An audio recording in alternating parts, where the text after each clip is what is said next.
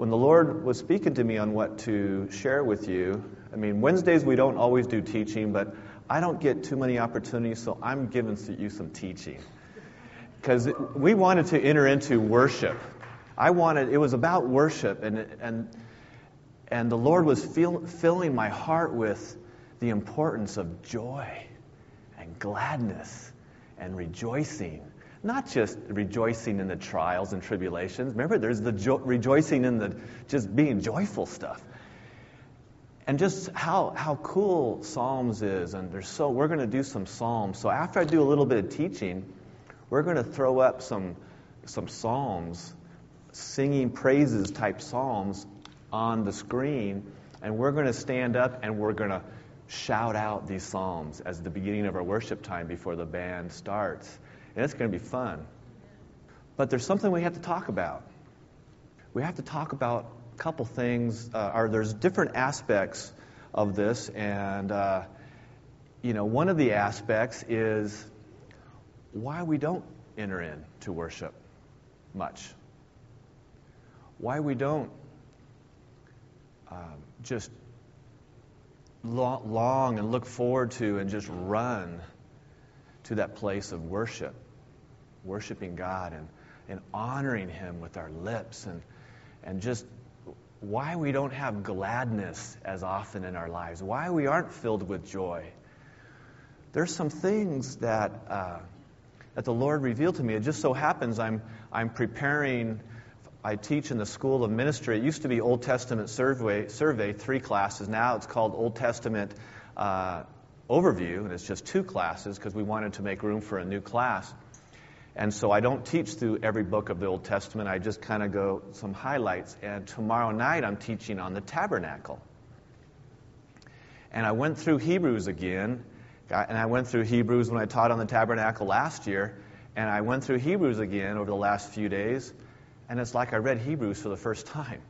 And it's like, wow, man, there's so much. And if you know anything about Hebrews, and if you know anything about the tabernacle, Hebrews is talking about the tabernacle, and he's talking about the Levitical priesthood and the priesthood of Jesus, who is the priesthood in, in the order of Melchizedek. Melchizedek. And, and all that doesn't really, is not what I'm here to talk about. But I need to slow down and, and talk about God giving some pictures of our relationship with Him in the Old Testament. There's a lot of us who just think, oh, Old Testament has law, and so I'm not going there anymore. Oh, I'll go to Psalms and Proverbs and, and, and read bits and pieces, you know, that stuff that's cool that I have highlighted. but you don't really go there. Well, all through the Old Testament are types and pictures of Jesus all through the Old Testament are types and pictures of what God had in mind to do for us, to bring them back to Himself. And all through the Old Testament, there's types and pictures of us. So that's why the Old Testament is so important, because guess what? If you didn't know about Adam and his sin, can you really appreciate the cross? You, don't, you, wouldn't, you wouldn't even be able to comprehend. Well, I don't, I don't get it. What do you mean that, that this, this one man brought a, a, a caused sin and this, this other man brought life? I don't get it. Well, that's just a, you know, an extreme example of the importance that the Old Testament gives us points of reference for what we truly have in Christ. So if you don't understand some of these important stories of the Old Testament, I don't care how long you go to church, you truly don't understand God's love for you. You can't understand it. You have no point of reference. It's beyond human imagination, it's beyond human comprehension. So God has given us pictures of it, and we're going to talk about one of these pictures right now. One of them is the tabernacle. After they came out of Egypt, it's an exodus because Moses led an exodus of about 2 million people uh, most of them Jews, but a lot of internationals, because that Egypt was an international city. It had lots of people there. They have historical documents that a lot of non-Egyptians were leaders, just like Joseph was. They were very American, you know, melting pot type thing. And oh, you you have talent, we'll rise you raise you up. You know, of course, we saw that in Babylonian uh, culture too, because you know Daniel and stuff. But well, when they got when they came out something happened. We're not going to cover it, but something happened at Mount Sinai. And they people made a decision we don't want to have a personal relationship with you anymore, like you did with our forefathers. Read Hebrews 8. There's a little secret in there. In Hebrews 8, it talks about that. Jeremiah prophesies about the new covenant that I'm going to write my laws on their mind and in their heart, and I will be their God, and they will be my people, and I will remember their sins no more. Beautiful. Jeremiah is quoted in the Hebrews. Well, right in the middle of that, in Jeremiah, there's this little point. It said, I am going to do a new covenant with you, not like I did your forefathers when I took them by the hand, but they rejected my covenant, and so I rejected them. What do you mean? What do you mean rejected your covenant? That's when you started the covenant. No, they rejected my first covenant with Abraham, the covenant of friendship, of relationship. And they said no. So then when you go back to Exodus and you find out about Mount Sinai, I know this is history, but follow me. I'm trying to talk slow. Follow me. When they got to Mount Sinai, uh, God said to Moses, Oh, okay, he just finished uh, uh, defeating the Amalekites for them. He just gave them some water from the rock, which is a whole other beautiful picture of Christ. And, and uh, then he said, Moses, tell them that uh, I am going to be, from now on, I am going to be their God. They're going to be my people. I led them out of Egypt by my hand. I will, with under the under eagle's wings, will I be their God and take care of them. They will listen to my voice, all this personal stuff. They will listen to my voice. And if they obey what I command, I'm going to take care of them. And so Moses went to the people and he said everything that God said. And this is the, the people of Israel responded. Oh, okay, good. Fine, that's good. Yes, give us those rules of commandments and we are able to follow them. You go do it, your thing, we stay over here. You keep meeting with God, we don't want anything to do with them. After that, no more pillar of smoke at day, no more pillar of fire at night. Now their complainings got killings. All their complaints before, nothing. God was patient. He didn't, Moses was mad, but God was patient because he was under grace. Just something as simple as that, that they had that covenant. The best way that God planned to have relationship with us was that old way. Adam and Eve walking in the garden in the cool of the night, talking to Abraham like a friend talks to a friend. That is what we have today. But if we don't understand the relationship God had then, and then why there was the law for 1500 years, because people were rebellious, they didn't understand, they had no point of reference that all of the nations of the world were evil. They were very pagan. They had, you know, child sacrifice, sexual sins was just abhorrent. Well, that is what Israel was in the middle of. God was setting them apart. God said, okay, I have to help you understand that what you see out here is not of me. So here you go. Here's your rules. All those rules are beautiful. They're wonderful. They're perfect, Paul says. But they were not a good deal. No one could keep them no one could have relationship with God. So, in the middle of this 1500 years of absence of a, of a direct relationship with God, God created this tabernacle. So let's look at the tabernacle because this is going to help us understand a dilemma that we're in right now. So, uh, this is the tabernacle, the out, the, all, all that outside part. I mean, inside the, the thing where the guy, where the priest with the white robe, that's called the outer court. Then we have the bronze altar, or the, they call that the brazen altar. That's where the sacrifices happen. That's where the animals were killed. Then you have the brazen, I mean the bronze laver. So when the priest, the, the sacrifices were killed, represents Jesus. All these have representation of where we're at today. So the brazen altar, or the bronze altar, where Jesus Jesus died on the cross. So this represents Jesus' sacrifice so if you can imagine someone coming into that courtyard as an unbeliever, they came in with their bull for the sacrifice, and the priest helped them. They, they had to sacrifice it themselves. The, the priest helped them do that sacrifice. That's like us coming to Christ and accepting Christ as a Lord and Savior. The, the sacrifice has been done. That's the bronze altar. Now, the priest, when he would go in to that middle, the first section of the actual tabernacle, he had to wash himself. It's very important. He had to wash himself in this laver. Why? He had to leave all that residual of sin behind. Point number one we sometimes we go from that understanding of God's sacrifice for us and we don't wash. Because the next place is the church. So if we walk in with the blood still on us, maybe even we grab, you know, grab some meat and thinking, you know, I'm going to go cook this at home. I know that sounds crude, but there's some of us that don't understand that the sacrifice was done once and for all, and now you move on. It says we're all priests. Only priests could go into the holy place, which is that first room. So I know I'm going fast, but just absorb it. You don't have to take notes. Don't take notes, in fact. Just absorb this. So the priests had to wash themselves, make sure that they were perfectly clean from the sacrifice they just did before they can enter the holy place, and that's where they ministered unto the Lord. That's what we do here. Right here is the holy place. In the holy place, there's a lampstand.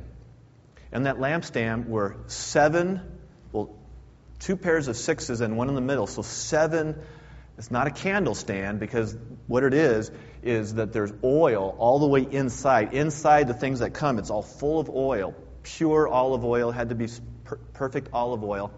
And so these seven lights were continuously filled with oil so those lights never burned out.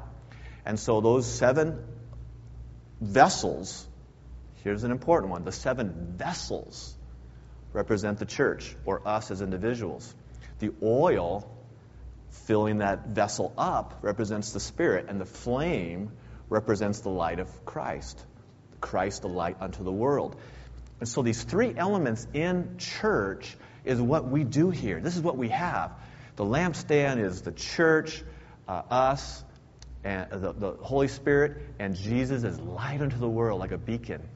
Across the way is the table of showbread, and it had 12 loaves there that represented the 12 tribes of Israel, and it represented God's faithfulness, like manna, faithfulness to provide for us daily. It's our dependence on God. Eat our daily bread. We have to have bread for sustenance. Well, the Word of God is bread.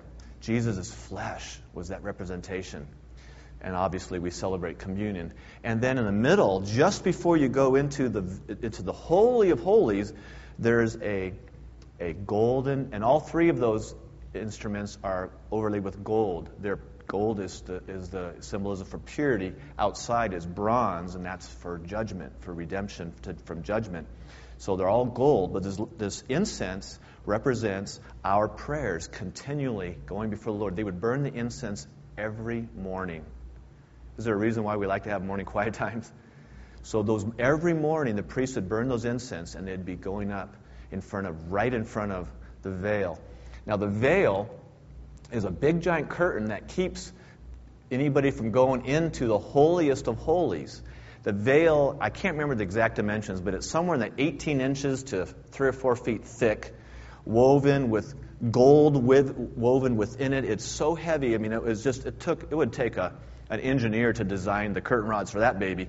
They could not hook up a team of 100 horses on that side, 100 horses on that side, and, and hook up to the top. Those horses could not tear this veil. It was that strong. That represented the body of Christ. The veil is Christ. No one, no one could kill Christ.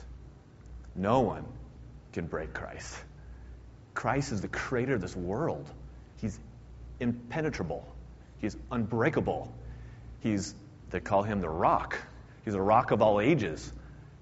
Strong as anything. Nothing, nothing could break Christ except for the Father and Christ's willingness. So that when that veil was torn, when he died and breathed his last breath, the veil was torn from top to bottom in two, and, and, and so was the altar. Represented the veil's open, and this is where I'm getting. Now you probably know where I'm going. We're going into the Holy of Holies. This is not the Holy of Holies here. But we now have direct access to the Holy of Holies. And the brazen altar, broken in two, no more sacrifices. And just because of wars and this and that, they have not done any sacrifices since. Why? Because the one sacrifice was already done. The Jews don't think that. They just think it's all political and that kind of stuff because they can't get to they can't get to the temple site. So this is a picture and I want you to I want you to now kind of have that picture in mind that it represents who we are and God knew, you know, it, this is not an accident. God knew that there was going to be a church age and people were going to need to know that God is so holy. Now, how could we understand God's holiness without the law, without all those ceremonial things, without this? We would just we would we would not understand God if we did not have all these pictures of, of God and, and His holiness. We wouldn't even, maybe we would just flippantly think, I don't need Christ. I could just go into God right now. On the ark were two cherubim facing each other with their wings, and so they, the wings touched each other. Cherubim is the same creature that was at the east entrance of the Garden of Eden when they got kicked out. And it says these giant cherubim stood there with flaming swords. If anybody stepped a foot in that room during this period, they would die instantly. Well, those two cherubim represent the spiritual reality of the real cherubim that were there. High priest could enter once a year for the Day of Atonement. Once a year, the high priest went in and all just rigorous ceremonial cleansings for him to get ready. And it was a big honor to be a high priest. Went in once a year and sprinkled this annual sacrifice. I can't remember exactly, it was a bull, but there was a big sacrifice that they did on the altar for the entire nation. They took the blood from that sacrifice, the high priest did, and you know they had all sorts of ceremony, and he went in to a place where the cherubim would kill anybody who's not worthy to be there. And the only person was the high priest appointed by God, and in a perfect, perfect order and cleansing. And he came in and he sprinkled the blood all over the altar and uh, that was the atonement for all of the children of Israel for every single one of their sins for an entire year. So when that veil was broken, I want to give you guys a little bit of understanding on why it's so hard for you to understand this. Why it's so hard for you to say, well, what do you mean entering the Holy of Holies? I know it's hard. Can you imagine when the children of Israel, when they, when they try to read Hebrews, today, because it was written to the Jews. It was written to Jewish scholars who were Christians. Hebrews was written to Jewish scholars that, who were Christians. And I'm, now I'm kind of segueing into why I'm bringing this up. It was so important that these Jewish followers, they, they were learned. These weren't just this weren't just the everyday folk. They were they were the you know the scribes, and they were, they were the ones that said, "Yes, I believe in Jesus." And okay, and over and over, he's trying to describe what truly happened because it's, no, it's mind boggling. No, no, only the high priest. No, you know, it's so big. We take it just nonchalant. Like, oh, yeah, okay, whatever, you know, Jesus is the high priest, and he's. We don't understand it because we don't understand the magnitude of this whole ceremony in the tabernacle. The magnitude of what do you mean the veil is broken and now we because of what Jesus did for us, can enter into the holy place. Then we kind of revert back to the, what Israel did in the wilderness. No, that's okay, Moses. You just go and tell me what he wants. There's a lot of this that come into the, the holy place, and we listen to Pastor Mark, and we say, Mark, Pastor Mark, just tell us what he wants. Just give us something.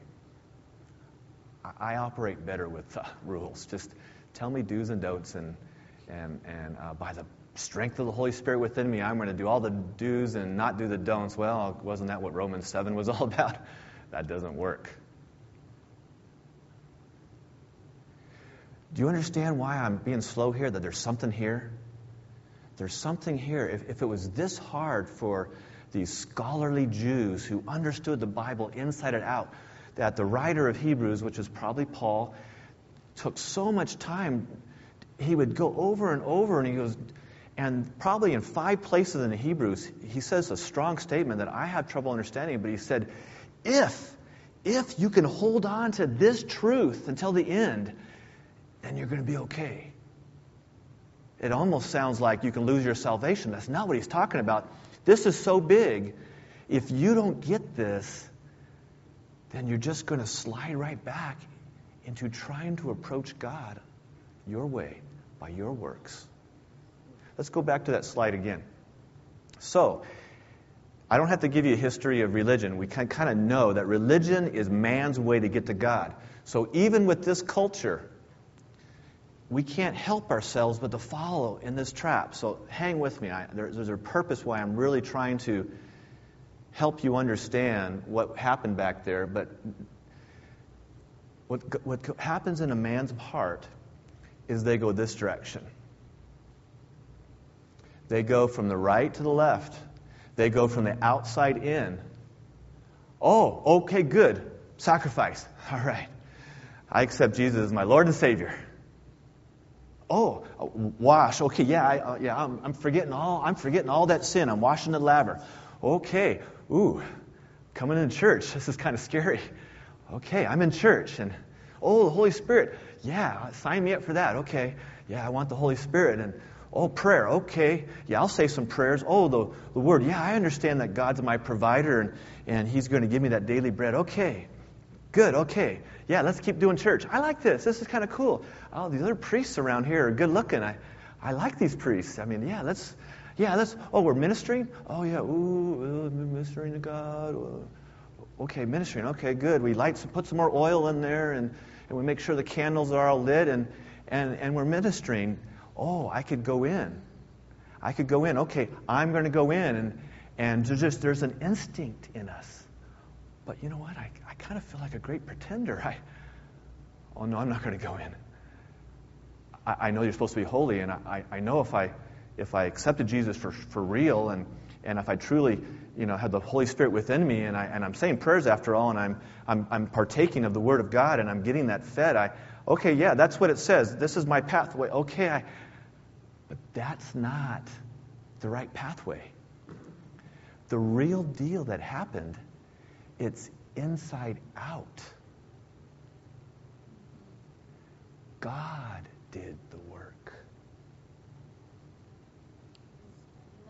Outside in, even when we have it all the elements down and we get this church thing really down, and we got the Holy Spirit and we got the Word and we got the prayer down, if we're trying to approach God outside in, no wonder when we get to that veil, even though it's wide open,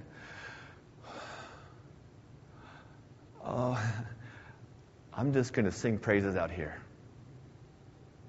But God, the beautiful picture is that it's always been, from the beginning of Old Testament, it's always been inside out. God reaching man.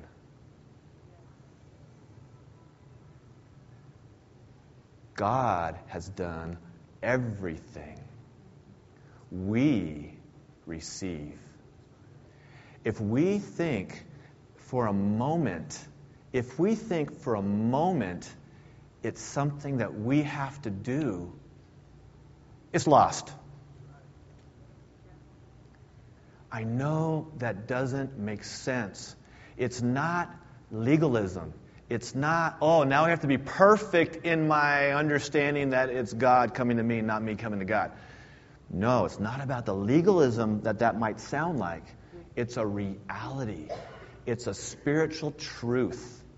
We cannot enter in by doing everything right. Even if we do it the prescribed way, we'll get there and if we don't understand it's Him reaching us and pulling us to that relationship, we get to that veil and we can't go through. I don't want to die. And none of this comes to our consciousness. Our spirit is screaming at us the truth, yet our flesh, we feel like we're the great pretender. We're just going through the motions After all, I sinned last night. Yeah, you don't know what I did last night. I know. I know. If we are there, we are not going to want to enter in.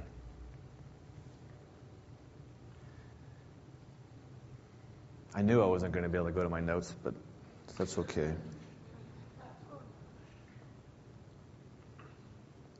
Oh, inside the, well, you don't need to show it. Inside the Ark of the Covenant, it's beautiful. So you have the cherubim with their thing. Well, well right there on the top of the chest that holds the, Ark, the, the Ten Commandments and some other things that are, I don't need to tell you about, all that represents his requirements law and, and lots of neat stuff, but it's just, it's about, it's, it's a burden.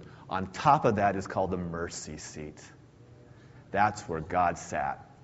So God's presence, that, that holy of holies during this whole time and then afterwards when they actually created the temple, when Solomon built the temple, it was the same thing, but it was a permanent structure.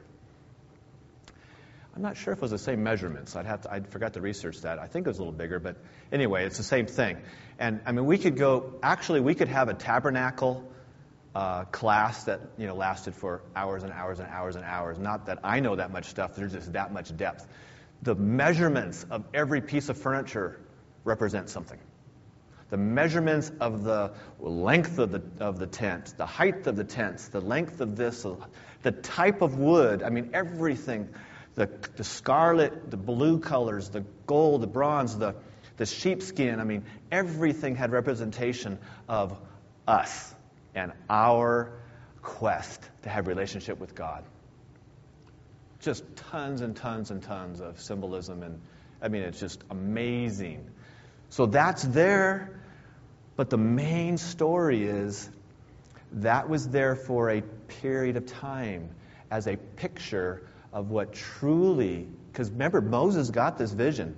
When he was on the mountain, God showed him the heavenly tabernacle.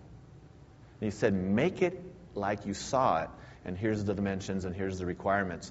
So, in, in, in heaven, understanding this is important. There's something there with this whole thing.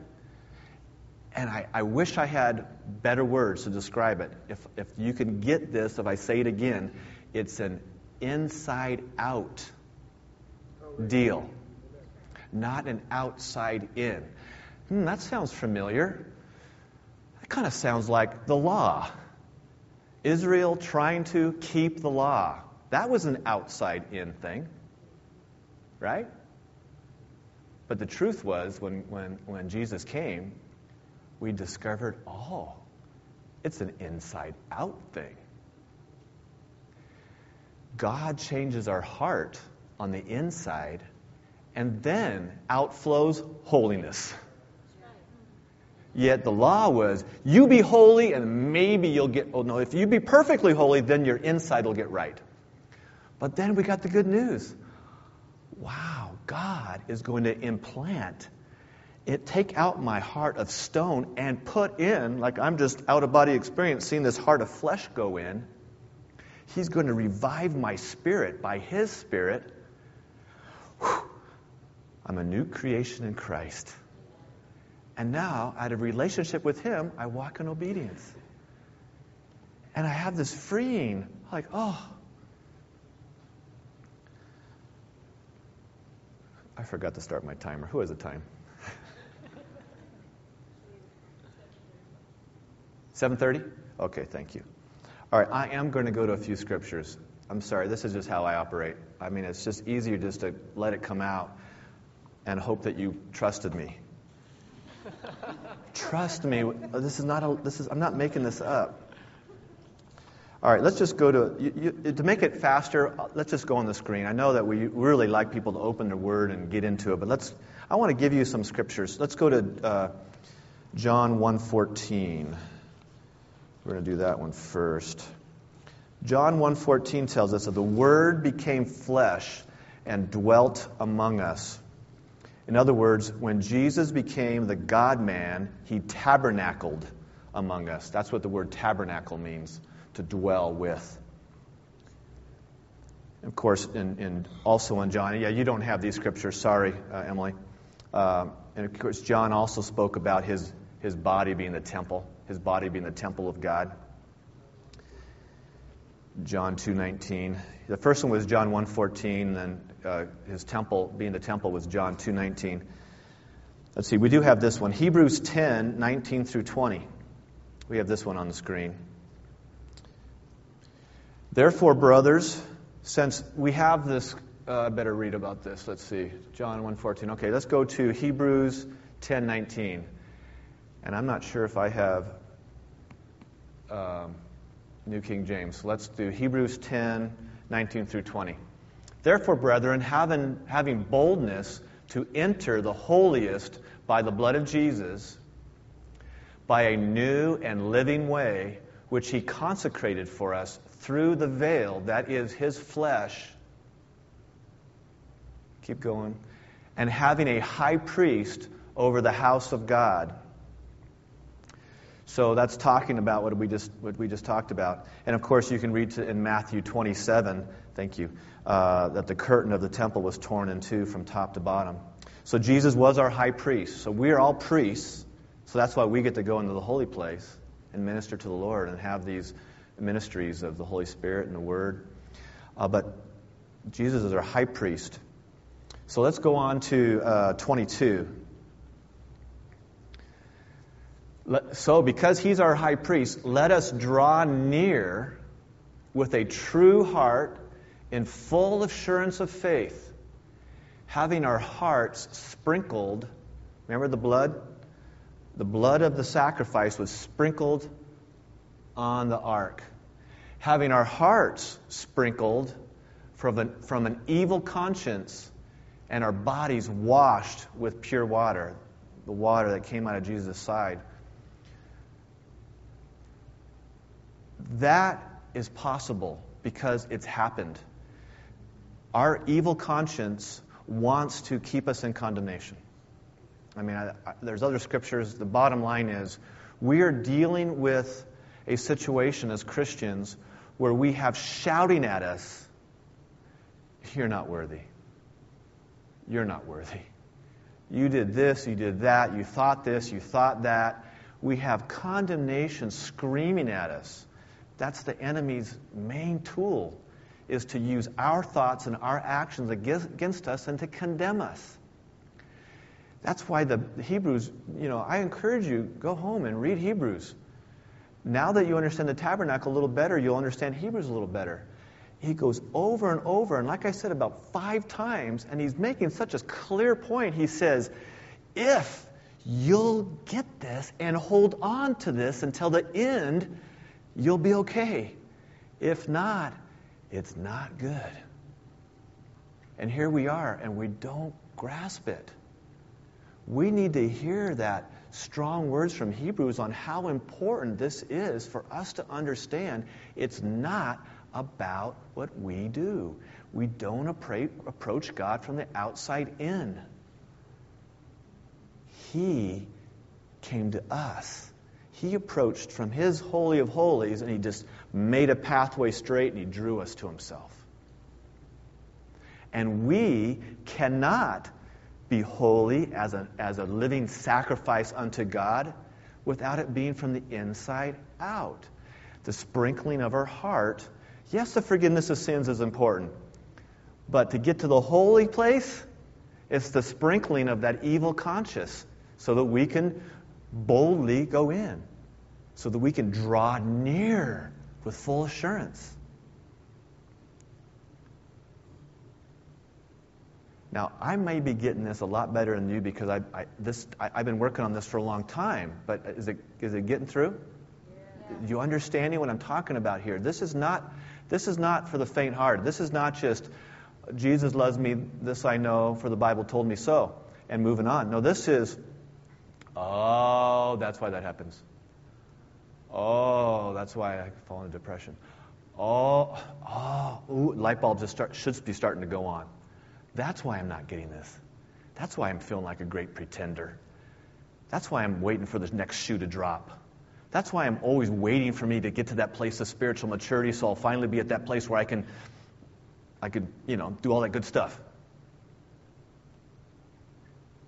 But the truth was there all along in Scripture. Mainly, that's what all of Romans is about. That's what all of Hebrews is about. That's what all of Paul's epistles are about. But we don't quite put all the pieces together to understand why he's making such a big deal about this. Because we will never enter the Holy of Holies without that knowledge, without that truth. We must worship. Jesus said, You must worship. There'll be a day when you must worship the Father in spirit and truth. Amen.